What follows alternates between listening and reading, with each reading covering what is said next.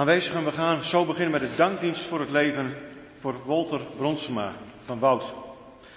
En voordat we gaan beginnen heb ik een aantal mededelingen voor u. Allereerst wil ik u vragen, als u de mobiele telefoon bij u heeft en deze is nog niet uitgeschakeld, zou u deze alstublieft uit willen zetten. Na de dienst gaan wij Wout begraven. Het gezin zal als eerste de kerk verlaten en daarna wil ik de overige familieleden vragen om achter hen aan te sluiten. En vervolgens wil ik u ook vragen om de kerkzaal ook rij voor rij te verlaten, zodat we op een geordende manier ook de zaal verlaten en dat iedereen ook naar de boskamp kan. Na de begrafenis wordt u door de familie ook van harte uitgenodigd om hier samen in de bron nog een kop koffie met hen te drinken en hen te spreken. En daar bent u ook van harte voor uitgenodigd. Wanneer het gezin zo met binnenkomt, wil ik u verzoeken om te gaan staan voor zover dat mogelijk is. Ik dank u wel.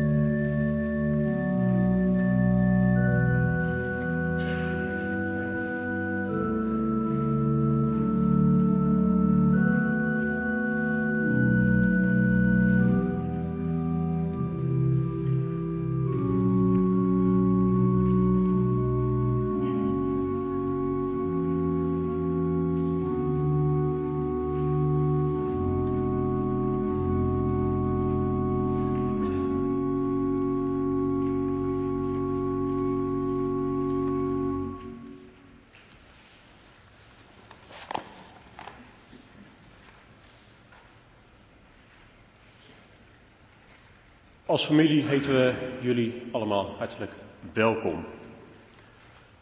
De broers en zussen van pa. Gisteren jullie zwager van de oudste zus, uw man, begraven. Vandaag jullie jongste broer. Broers en zussen van ma. Oma op afstand. Melissa vanuit het buitenland, ook jullie van harte welkom. Broers en zussen in het geloof. Vrienden en bekenden van Wout Bronsma. Buren, collega's, mensen die hier als betrokkenen van ons als familie aanwezig zijn. Maar Jonneke, Lisanne, Karen, Bas en Tim. De afgelopen week stonden jullie om pa heen. En vandaag willen we om jullie heen staan. Dat doen we niet uit eigen kracht, we spreken samen uit en mag ik u jouw vraag daarbij te gaan staan.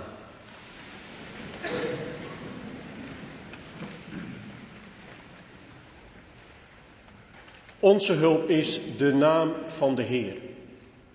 Hij die hemel en aarde gemaakt heeft. Die trouw is tot een eeuwigheid. En het werk van zijn handen, Wout Bronsema, niet loslaten. Deze geloofslijn willen we samen ook zingend voortzetten met Psalm 121. De liturgie spreekt voor zich. Dat wordt niet telkens tussendoor aangekondigd. U kunt het volgen in de boekjes.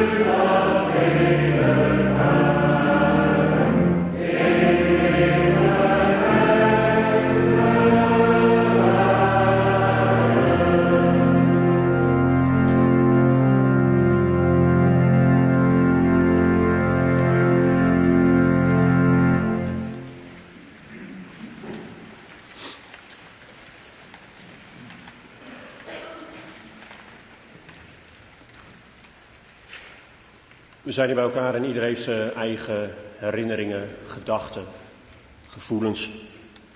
En die willen we ook samen bij God brengen. Ik wil daarbij in het bijzonder Jeroen noemen, een vriend van Bas. Ik weet zo snel niet waar je zit. Wat jou, jij meemaakt, viel pas zwaar, was hij ook in zijn stervensproces mee bezig. Hoeven we hier nu niet uit de doeken te doen, de mensen om jou heen weten waar het over gaat. We willen jou en je vrouw en dochter ook aan de Heer opdragen. Laten we samen naar God gaan in gebed.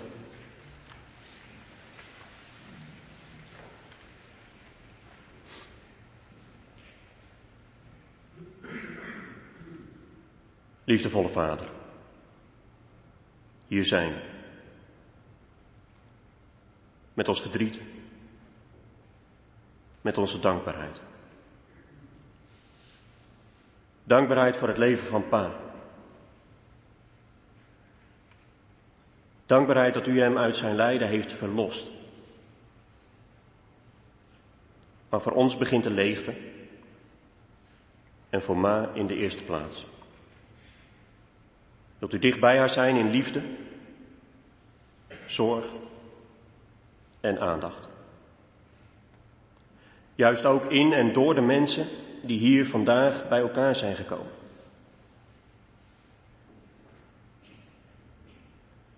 Vader, het is snel gegaan. En het heeft lang geduurd. Wilt u er zijn voor Jonneke en mij? Voor Lisanne en Jos? Voor Bas en Monique? Voor Karen en Bart? Voor Tim? Voor Maud, Wolter en Fien? Melissa, Jonna, Joel en Savan? Seb, Pelle, Kiek. Voor Mathies en Jelte. Vandaag en de tijd die komt.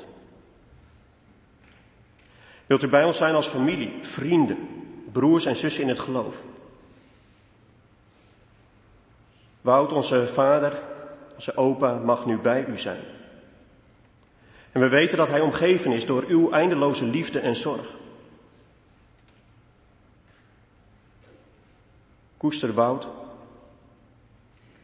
Jilles, de vader van Bart, de moeder van Monique, in uw nabijheid. Op een wijze zoals wij dat nooit gekund hebben. En juist op een dag als vandaag ligt verdriet en gemis uit het verleden zo weer aan de oppervlakte. Voelen we de pijn als het schuurt. Wilt u in het bijzonder zijn met tante Ans, haar kinderen en kleinkinderen? Die gisteren hun man, vader en opa moesten begraven. We zijn vanmiddag bij elkaar op het snijvlak van leven en dood. En juist vandaag willen we dan ook in het bijzonder bidden voor Jeroen. Voor zijn vrouw Cynthia en hun dochter. Wilt u, als het mogelijk is, de ingrepen die gedaan worden zegenen? Geef kracht, moed en geloof. En alstublieft geef dat zijn leven gespaard mag blijven voor hen die hem lief zijn. Vader, we willen u bidden om kracht voor deze dienst als we in deze samenkomst een bijdrage moeten leveren. Geef ons daarvoor de woorden en de rust die we nodig hebben. We zijn hier bij elkaar op een plek waar Wout graag was. Maar misschien zijn we het helemaal niet gewend een kerkgebouw van binnen te zien. Geef dat we iets van u mogen zien en ervaren. Of we nu hier bij elkaar zijn of op afstand meekijken. Geef ons kracht om in dankbaarheid te ervaren wat Wout, pa, voor ons heeft betekend. Om op zo'n manier afscheid van hem te nemen dat het recht doet aan wie hij was en is. En dat het recht doet aan u, zijn maker, zijn verlosser, zijn vernieuwer. Amen.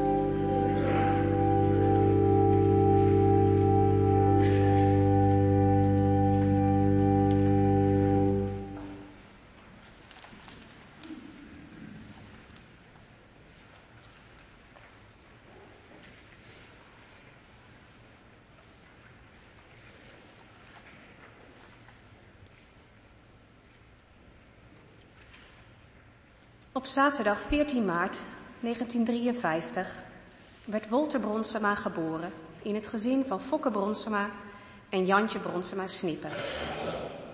Op zijn geboortekaartje stond: Na droefheid gaf de Heere ons blijdschap door ons weder een zoontje en broertje te geven. Er was droefheid om Bertie, zijn zus, die een week werd vermist en toen werd gevonden in het koude water. De komst van Wout bracht blijdschap in het gezin van Fokke en Jantje, bij Ans, Jan, Klaas en Gini. Ze wilden dankbaar aanvaarden wat God gaf, verdriet en blijdschap. Over Bertie werd weinig gesproken, maar haar portret, het meisje met de blauwe strik, hing altijd aan de muur bij haar ouders. De jeugdherinneringen die papa met ons deelde, gingen vooral over de periode in Amersfoort. Hij was vier toen ze verhuisden naar de Jan Toropstraat 22, naast de familie Grootkop. Hij vertelde over Arie Vonk, die hij onderweg naar school redde uit een wak en daarvoor het boek Wambo, de jonge Papua, kreeg. Mijn vader ging niet graag naar school. Hij bleef zitten.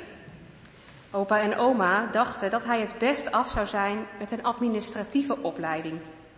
Die heeft hij netjes afgemaakt, plichtsgetrouw, maar met weinig enthousiasme. In zijn diensttijd daarna bij de marine beleefde hij meer plezier. Hij stapte met vier maten aan de wal bij Lissabon, dronk zijn eerste licor quarenta itres, ik kan dat niet zo goed zeggen als papa, en genoot van de kameraadschap en de andere wereld die voor hem openging. Mijn vader hield van het water en de wind. Heel wat GRV-zeilkampen zat hij als schipper aan het roer. Ook daar genoot hij van het buiten zijn op de Friese meren en van de gesprekken met vrienden en vriendinnen. Mijn ouders leerden elkaar kennen in die tijd, in de tijd dat zij beiden in Utrecht woonden. Mijn vader aan de Oude Kerkweg, in het Pippi Langkous langs de vaart. Wout kwam als goede vriend van Kees veel bij de familie Zomer over de vloer. Dat jongste zusje van Kees, die vrolijke, ongecompliceerde Nelleke, was toch wel aantrekkelijk. Op 1 november 1979 trouwden mijn ouders in het stadhuis van Utrecht.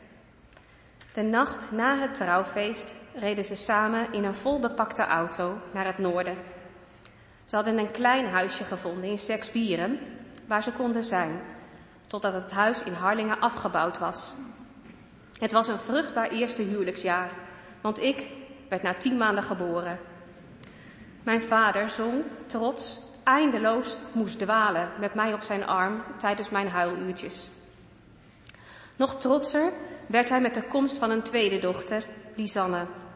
Met haar donkere ogen heeft ze dezelfde blik als mijn vader, haar vader.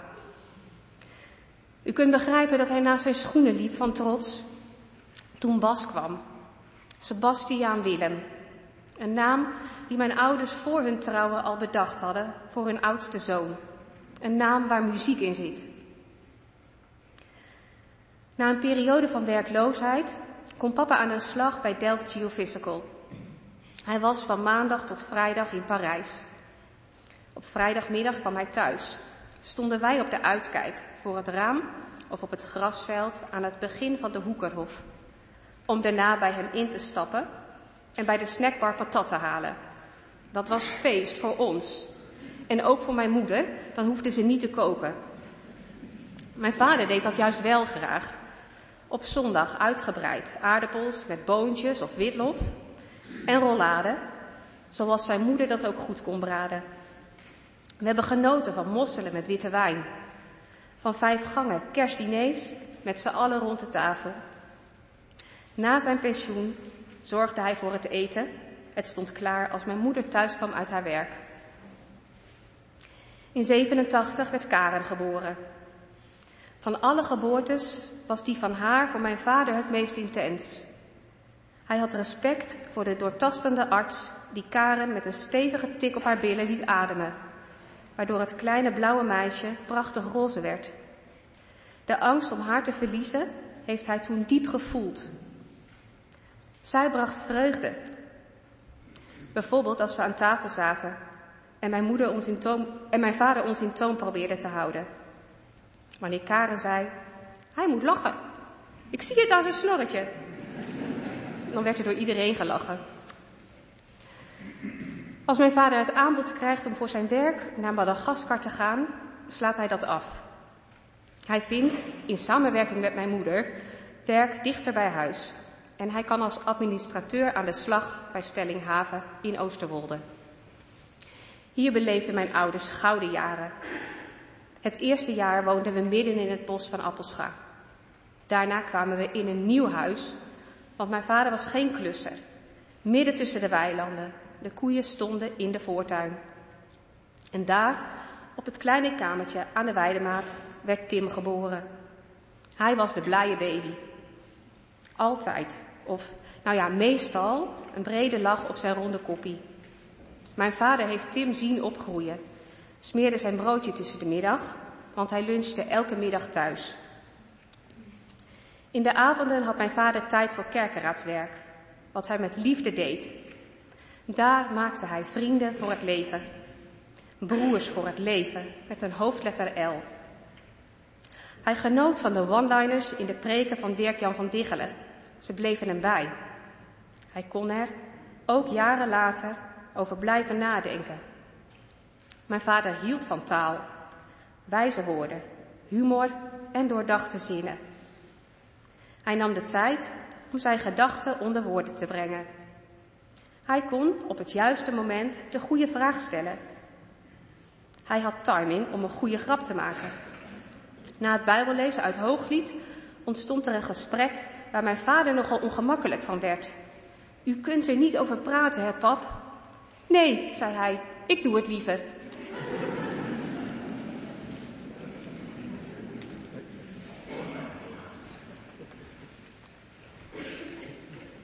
Met zijn zevenen verhuisden we naar Assen. Dat was praktisch, het lag centraal voor werk en scholen. Na de verhuizing werd papa ziek, zijn eerste burn-out. Het werk op Stellinghaven, waar hij zich heel verantwoordelijk voor voelde, werd te veel. Hij zat thuis in zijn stoel, waar we hem konden uittekenen. Hij heeft geprobeerd het leven weer op te pakken, is zijn jongensdroom gaan waarmaken en ging naar de zeevaartschool in Rotterdam. Maar tijdens zijn stage zonk hij opnieuw weg in somberheid. Toch vond hij de moed om zijn levenservaring te gebruiken. Hij ronde opleiding Sociaal-Juridische Dienstverlening met succes af na zijn stage bij Stichting Exodus. Alle energie die hij had, heeft hij nog 13 jaar kunnen inzetten in de vermestdagkliniek in Groningen. Hij ging met plezier naar zijn werk en was dankbaar dat hij van betekenis kon zijn voor cliënten en collega's. Met enige regelmaat pakte hij kerkenwerk in Assen op als boekhouder, als ouderling of diaken, maar meerdere malen moest hij vervroegd zijn taak neerleggen. Mijn vader werd niet meer de oude. Hij had soms langer en soms korter sombere periodes. Voor mijn moeder, die vol energie is, was dat niet altijd makkelijk. En ook voor mij en voor Karen en Tim, die in die tijd nog in Assen woonden, heb ik veel gemist door het gebrek aan levenslust bij mijn vader. Hij kreeg energie van zonvakanties. Daar laadde hij van op. Hij reed zelf met een muziekje op, de lange rit met de aanhanger naar Frankrijk. En af en toe rookte hij dan zijn zware checkie. Hij zocht mijn mama de zon van Kreta op. Hij ging met mij op fietsvakantie naar Oude Willem en met Jonneke een week naar Egypte. Verschil moet er zijn. Hij genoot van de reis naar Zuid-Afrika samen met mama en met Anje. Baie dankie voor jouw vriendschap, Anje. De meeste herinneringen die onze kinderen aan opa hebben zijn van vakanties. Onder de Turkse zon, in een vakantiehuis met een warm bubbelbad of de camping met zijn caravan met vloerverwarming. We hebben veel foto's van hem als trotse opa met zijn kleinkinderen. Hij hield van vrolijke, veelkleurige foto's. Zomers droeg hij zijn verkleurde pet en zwinters een warm gekleurde sjaal. Thuis hangt zijn kleurrijke glaskunst aan de muur.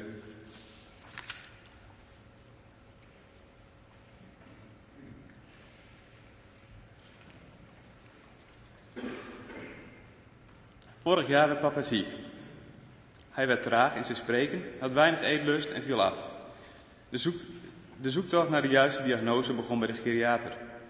Hij ging van specialist naar specialist, kreeg medicijnen voor pericarditis, maar toen de pijnklachten bleven en hij ook bleef afvallen, moest er weer verder worden gezocht.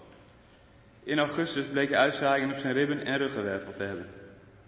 Dat verklaarde de pijn. Het gaf hem duidelijkheid en erkenning. Hij was niet gek. Tegelijk bleek ook dat er geen genezing meer mogelijk was. Eind september zijn er uitzaaiingen op zijn leven gezien. De arts gaf aan dat er geen levensverlengende behandeling meer mogelijk was. De ziekte heeft papa ingehaald. Daar had hij vrede mee. Hij keek nieuwsgierig uit naar de toekomst bij zijn hemelse vader. Hij getuigde ervan op een feestje met zijn eigen humor. Tot ziens in Jeruzalem, zei hij dan. En dan dacht de ander, waarom moet je als je zo ziek bent nog op reis naar Jeruzalem? Hij verlangde naar een toekomst vol vrede en vreugde. Hij zag het lijden in de wereld, het verdriet bij de mensen om hem heen. Het raakte hem. En dat wilde hij niet, ook zijn eigen lijden. Het ziek zijn viel hem zwaar. Hij vond het moeilijk om dat te zien en het raakte en dat het ons raakte. Hij wilde er op zijn eigen manier mee omgaan. En om het met de woorden van Daniel Loos te zeggen, elk mens die heeft zich een kruis te dragen. Zijn sterven was moeilijk om te zien, om te horen. We zijn dankbaar dat we elkaar hadden. Mijn moeder, mijn broer, mijn zussen. Om samen te dragen.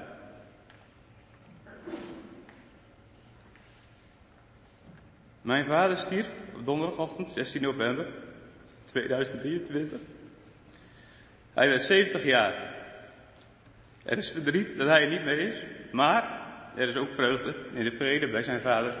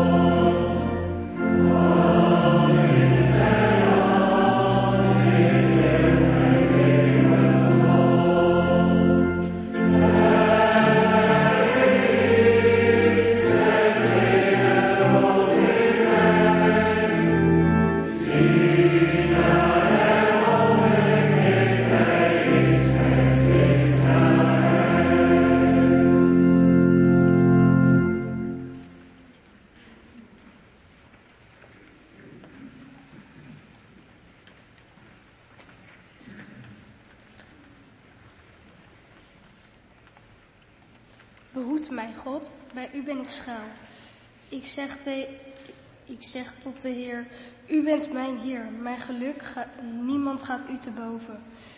Maar tot de goden in dit land, de machten die ik vereerd heb, zeg ik, wie u volgt, wacht veel verdriet. Ik pleng voor hun geen bloed meer, niet langer ligt hun naam op mijn lippen. Heer, mijn enige bezit, mijn levensbeker, u houdt mijn lot in handen. Een lieflijk land is voor mij uitgemeten. Ik ben verrukt van wat, u, wat mij is toebedeeld. Ik prijs de Heer die mij inzicht geeft. Zelfs in de nacht spreekt mijn geweten. Steeds houdt de Heer mij voor ogen. Met Hem aan mijn zijde wankel ik niet. Daarom verheugt zich mijn hart en juicht mijn ziel maar lichaam voelt zich veilig en beschut. U levert mij niet over aan het dodenrijk en laat uw trouwe dienaar het graf zien. U wijst mij weg en naar het leven. Overvloedige vreugde in uw nabijheid, voor altijd een lieflijke plek aan uw zijde.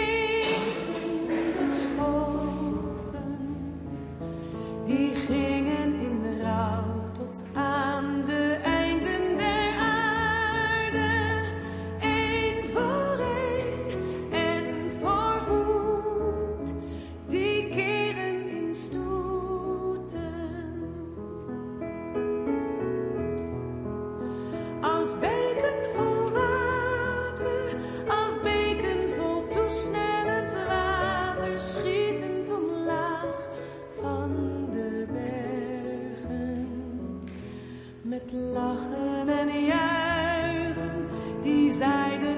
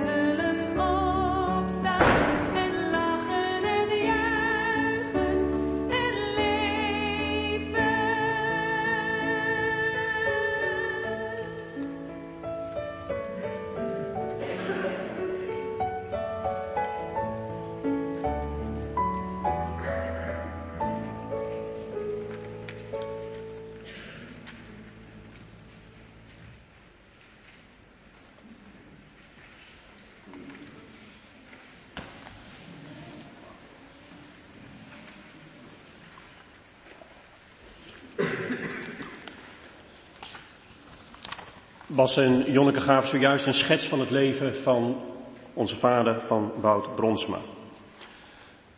Een paar geloofden dat zijn levensverhaal was opgenomen in het grote verhaal wat God aan het schrijven is. En daarom willen we ook graag samen dat licht over zijn leven laten schijnen. En dat doen we aan de hand van de tekst zoals die ook op de kaart stond, staat. U wijst mij de weg naar het leven, overvloedige vreugde in uw nabijheid, voor altijd een lieflijke plek aan uw zijde. U wijst mij de weg naar het leven. Zo zegt David dat in deze psalm. En de psalmen hebben een plek gekregen, gekregen in het leven van het volk Israël. En zo hebben talloze generaties daarna de liederen van David gezongen.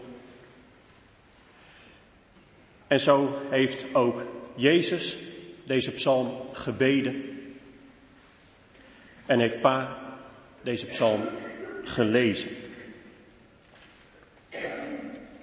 Achter Jezus aan wijst u de weg van het leven.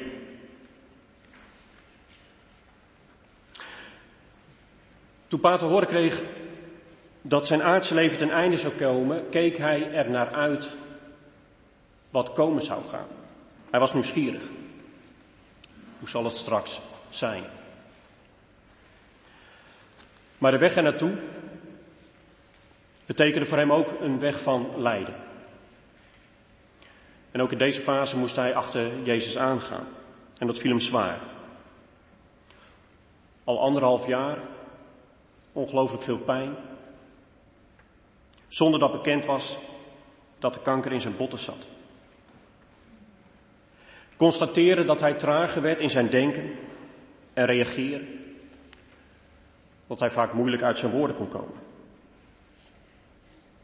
En toen de oorzaak eindelijk bekend was, was er niks meer aan te doen. En hoewel geprobeerd is het lijden zo draaglijk mogelijk te maken, bleef het lijden. En hij gaf aan het niet gemakkelijk te vinden om ziek te zijn. De balans tussen enerzijds genoeg morfine om de pijn niet te voelen en tegelijkertijd niet te veel om niet in wanen terecht te komen. De onbekendheid wat deze laatste periode zou inhouden. Het was zwaar, zei hij, maar tegelijkertijd wilde hij voorkomen dat hij alleen maar zat te mopperen. Tegelijkertijd ontkwam hij er ook niet aan. Niet alleen voor hem, ook voor jullie was het een weg van lijden. Om je man, je vader, zo te zien worden afgebroken. En tegelijkertijd, tegelijkertijd bleef het een man van stijl. Om bezoek te ontvangen ging hij onder de douche en in de kleren. Liefst niet op bed. Hij keek de laatste weken uit naar de bevrijding. De weg naar het leven was tegelijkertijd ook de weg dwars door het lijden heen. Zijn eigen lijden, maar ook het lijden in de wereld wat hem aantrok, wat hij zich aantrok. Veraf en dichtbij. De oorlog in Israël, de situatie van Jeroen. Het beste moest nog komen.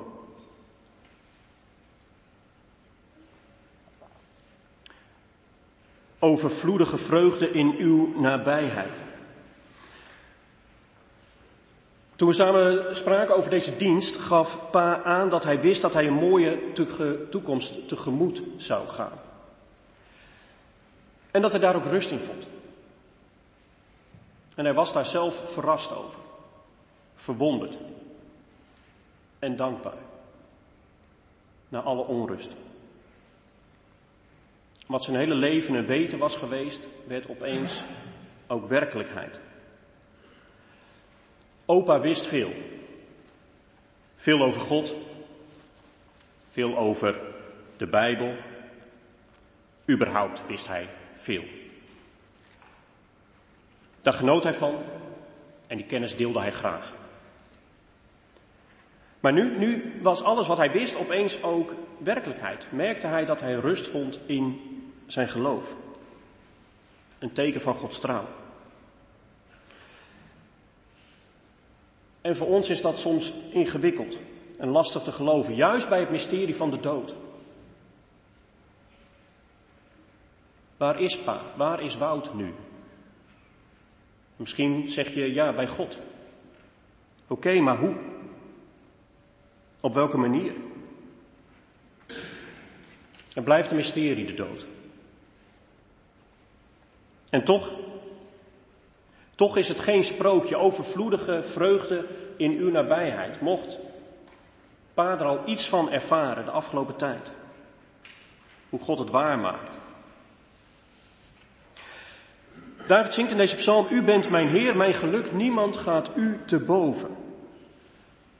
En daarmee zegt David, ik kies voor God. Hij is mijn geluk.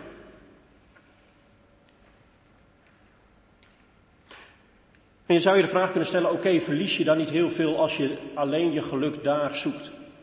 Sluit je niet allerlei andere mogelijkheden uit? Een soort van FOMO, de fear of missing out.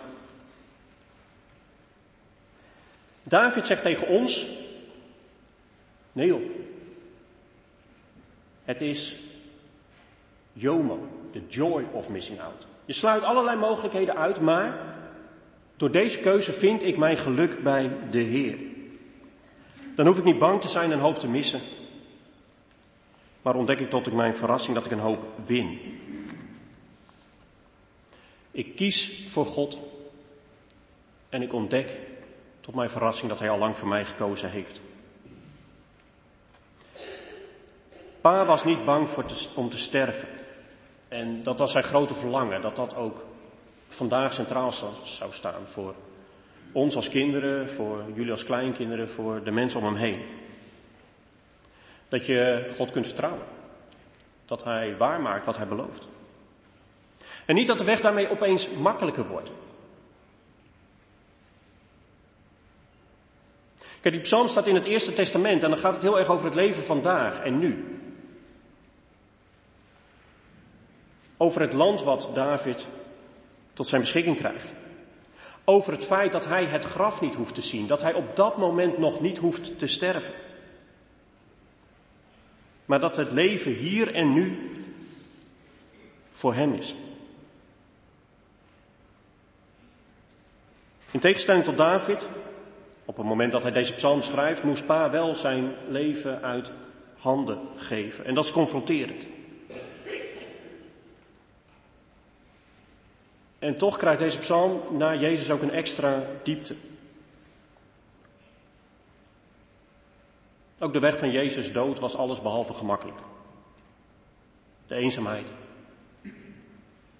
de afwijzing, alles opgeven om ons nabij te zijn. En terwijl mensen zeggen, we hoeven hem niet, zegt Jezus, en toch blijf ik bij jou, bij jullie. Tot op het glorieuze moment dat Jezus opstaat uit het graf. En Petrus haalt later deze psalm aan om aan te tonen dat Jezus daadwerkelijk nooit tot ontbinding is overgegaan.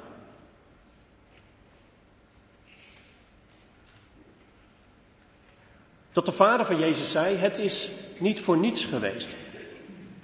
Vreugde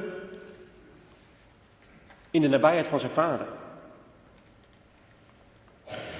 En daar verlangde Jezus naar toen hij hier op aarde was. En dat wil niet zeggen dat het leven vandaag niets voorstelt. En dat je alleen maar toe moet leven naar het moment straks. Alsof het daar alleen maar om gaat. Jezus kwam juist naar deze aarde om hier vandaag vrede, herstel te brengen. En tegelijkertijd had Jezus heimwee naar de toekomst. David zegt, een lieflijk land was voor hem uitgemeten. Er lag hem een grootse toekomst in het verschiet. Jezus was daar verrukt over. Het goede in het leven wordt niet achterloos terzijde geschoven. Het goede waar pa van genoot wordt niet weggedaan alsof het niets voorstelde. Maar het weegt niet op tegen wat komt. God laat niet los wat hij begonnen is. En David zegt daarom, mijn lichaam zal veilig wonen. We gaan het lichaam van pa, uw man, begraven. In de hoop, in de verwachting dat op een dag God iets groots gaat doen. Dat ook zijn lichaam uit de dood zal opstaan. Geen idee in welke vorm. Geen idee hoe het nieuwe leven eruit ziet. Het beste moet nog komen.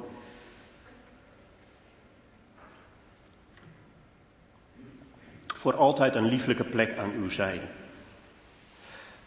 Zoals ik zei, Jezus koos ervoor om bij ons te zijn en bij ons te blijven.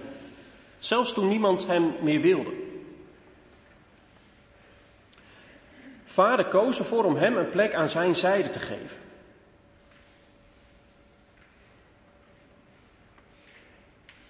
Hem thuis te laten komen. Maar niet voordat vader meeging in de keuze van zijn zoon. En zij samen zeiden: Nee, wij willen bij de mensen blijven, tegen alles in. Tot vader zei welkom thuis. Een plek aan mijn zijde voor altijd. In leven en sterven was Wout pa verbonden aan Jezus Christus. En hij mag voor altijd een plek aan zijn zijde vinden. Thuis bij de God die hem gemaakt heeft. Thuis bij de God die hem door en door kende. Bas en Jonneke refereerden er al aan. Zijn leven kenmerkte zich door intens genieten van muziek, taal en kleuren. En tegelijkertijd zocht hij heel vaak de stilte. Had hij geen woorden en was het donker. En bij de Bronsema's thuis ligt het tempo van gesprekken soms moordend hoog. En buitelen de grappen over elkaar heen. Pa genoot ervan en deed er graag aan mee. Maar regelmatig probeerde hij een gedachte te communiceren, was hij halverwege en werd hij alweer overroeld. Misschien herkende ik me er te veel in dat ik dacht, joh, laat die man eens uitpraten.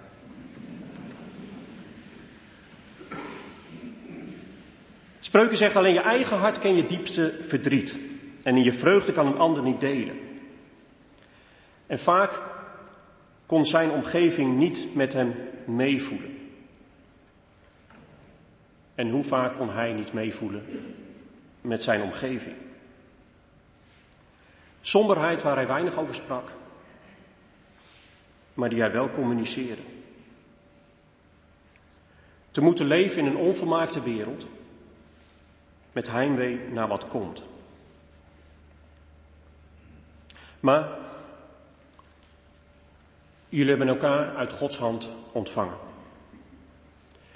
Heel veel in elkaar gekregen. Mogen genieten van heel veel goeds. En tegelijkertijd hebben jullie elkaar nooit dat kunnen bieden wat alleen God kan bieden. En toch mochten jullie dwars door alles heen elkaar vasthouden. Mochten jullie handen en voeten geven aan Gods trouw, zijn liefde. Mocht Hij iets van Zijn liefde zichtbaar maken door jullie heen. Beperkt, maar oprecht.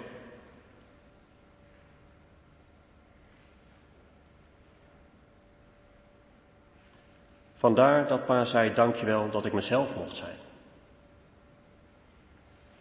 God was er altijd aan de rechterhand van Wout in zijn weg door het leven.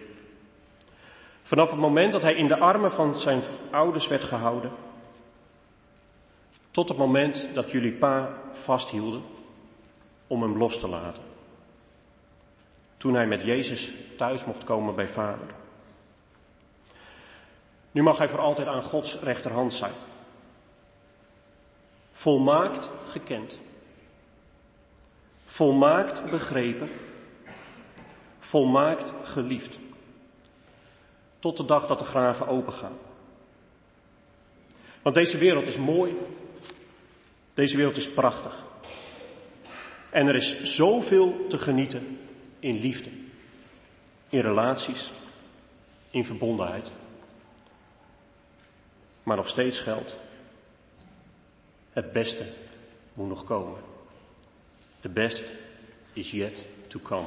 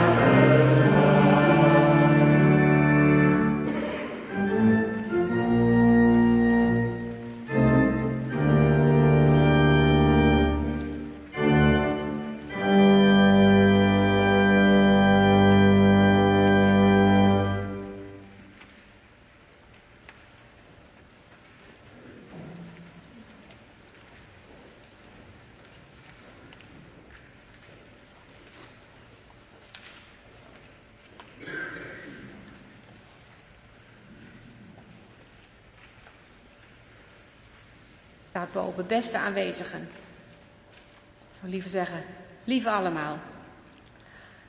Dank voor jullie komst naar de dankdienst voor het leven van Wout.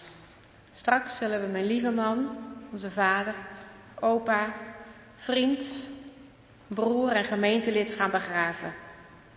Maar niet voordat ik mijn dank wil uitspreken naar de mensen die ons in de laatste weken van Wout zijn leven tot steun zijn geweest. Jullie weten wie jullie zijn.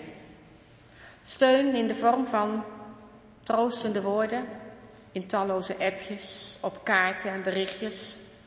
Om nog maar te zwijgen over de vele bloemen die we de afgelopen periode kregen. We hadden met gemak een bloemenzaak kunnen beginnen.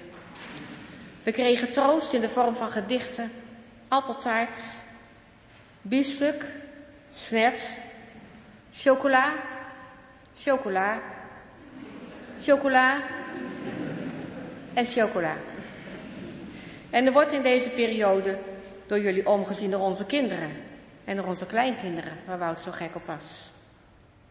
Op de avond voor het overlijden van Wout kreeg ik een foto van een regenboog opgestuurd. Het gaf me de moed en de troost die ik nodig had om door te gaan op het nieuwe pad, zonder Wout waar ik nu op loop. Wat een timing, wat een gebaar, een teken van trouw. En dan mijn moeder. Mijn lieve 99-jarige moeder. Elke avond belden we met elkaar. Elkaar moet inpraten. Ik haar en zij mij. Wat heb ik daar veel steun aan gehad. En iedere keer was het, we weten waar we onze kracht vandaan halen. Hè? Ja mam, dat weten we. Vanwege haar hoge leeftijd kan ze hier niet lijfelijk aanwezig zijn. Maar ik weet mam dat u via YouTube meekijkt. Bedankt. Het heeft een reden dat u al zo lang onder ons bent. Als laatste wil ik de engelen in de nacht bedanken. Vrouwen, meiden van de thuiszorg. Soms nog geen 30 jaar oud.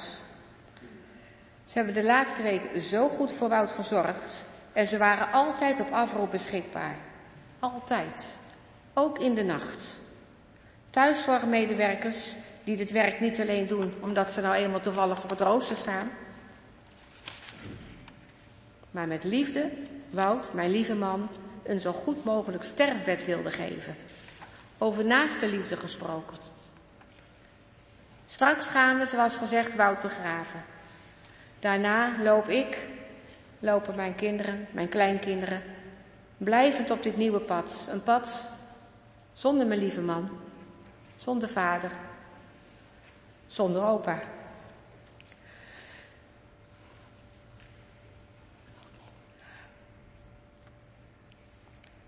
Blijf ons steunen, mij steunen. Ook als ik zeg dat het best wel gaat. En blijf me ook foto's sturen van regenbogen. Geef kracht door troostende woorden. En ja, chocola, dat mag altijd.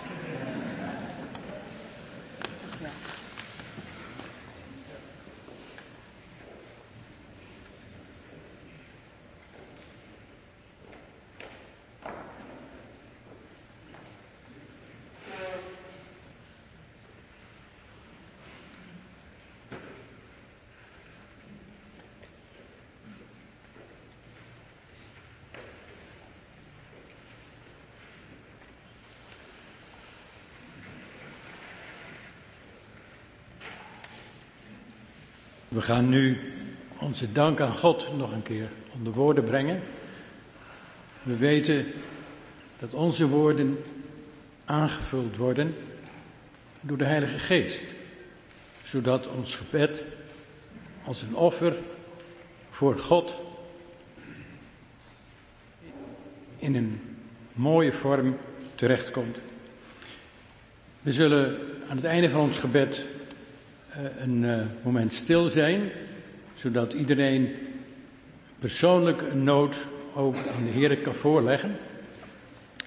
Daarna zullen we het gebed besluiten met de lofprijzing. Laten we bidden.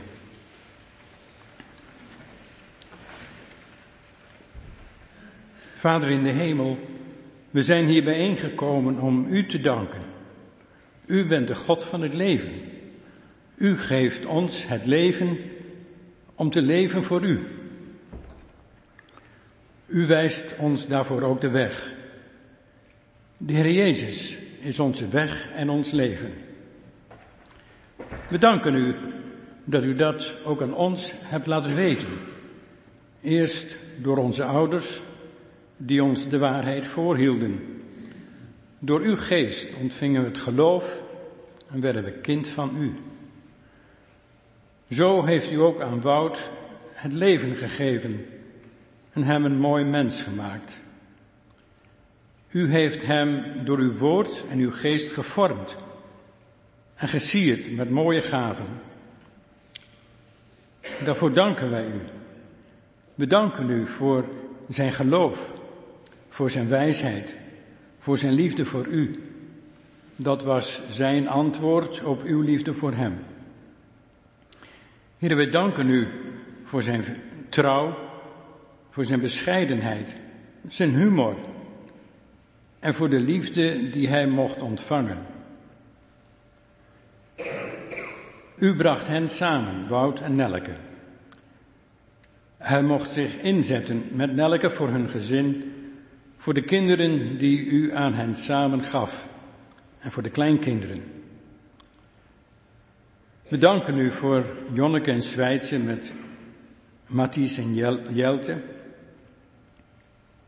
We danken u voor Lisanne en Jos met Jillis, die zijn opa is voorgegaan. En met Seb, Pelle en Kiek. Heer, we danken u voor Bas en Monique met Melissa, Jonna, Joël en Safan. We danken u voor Karen en Bart met Maud, Wolter en Fien. En vader, we danken u voor Tim. We zien in hen allen hoe rijk u Wout en Nelke zegende. Maar Heer, nu moeten ze zonder Wout verder. Daarom bidden we u voor hen. Wilt u bij hen blijven? Wilt u voor hen blijven zorgen en hem omringen met uw liefde en genade? Als ze verdrietig zijn, wilt u dan troosten. Wilt u hen omringen met mensen die uw troostrijke woorden kunnen spreken? Als ze eenzaam zijn, als ze in moeite geraken, wilt u dan hun redder zijn? Wilt u ons allen in het hart geven dat we omzien naar mensen die onze liefdevolle aandacht nodig hebben? Heer, wij danken u voor wat u in Woud hebt gegeven aan de gemeenten waar zij leden van mochten zijn. Het was uw liefde en uw trouwe zorg voor de leden van die gemeente die in Woud zijn doen en spreken gestalte mocht krijgen.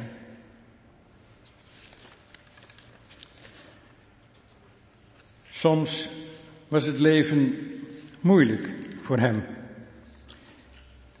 In zijn werk miste hij wel eens de relatie met mensen. Als hij met techniek omging bijvoorbeeld, of voornamelijk met cijfers en de mensen achter die cijfers waren naar het zicht verdwenen. Heere, u had een mensenmens van hem gemaakt. We danken u ook voor de wending die in zijn leven kwam toen hij bij justitie in Groningen mocht gaan werken. Naar ons inzien was hij daar op zijn plek. We danken u dat we als broers en zussen met elkaar ook mochten spreken over uw bedoeling met mensen. Niet alleen dat u ons redt en verlost uit de macht van zonde en dood, maar u geeft ook ons een nieuw leven, een eeuwigheidsleven, in gerechtigheid, in liefde, in verbondenheid met u. Dan zullen al onze gaven tot hun recht komen en zullen ze gebruikt worden tot uw eer. Daar zag Wout met ons van harte naar uit. Heer, u hebt hem op de weg daarheen voortgeleid. U zij alle eer.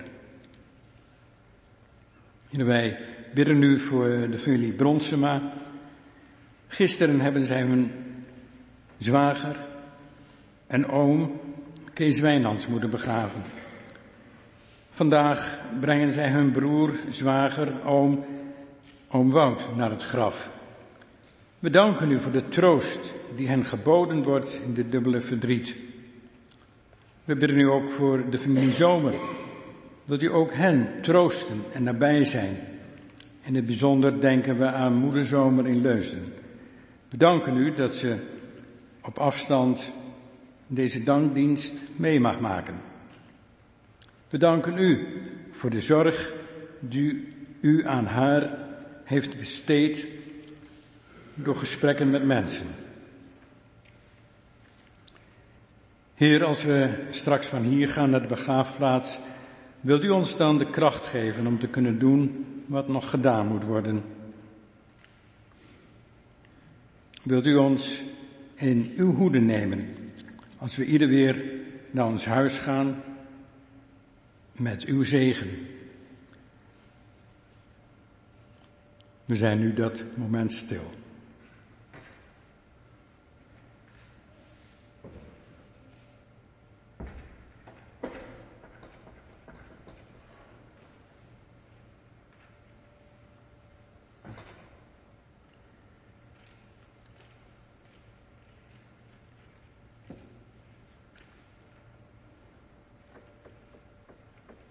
Wij bidden dit, want van u is het koninkrijk, de kracht en de heerlijkheid, tot in eeuwigheid.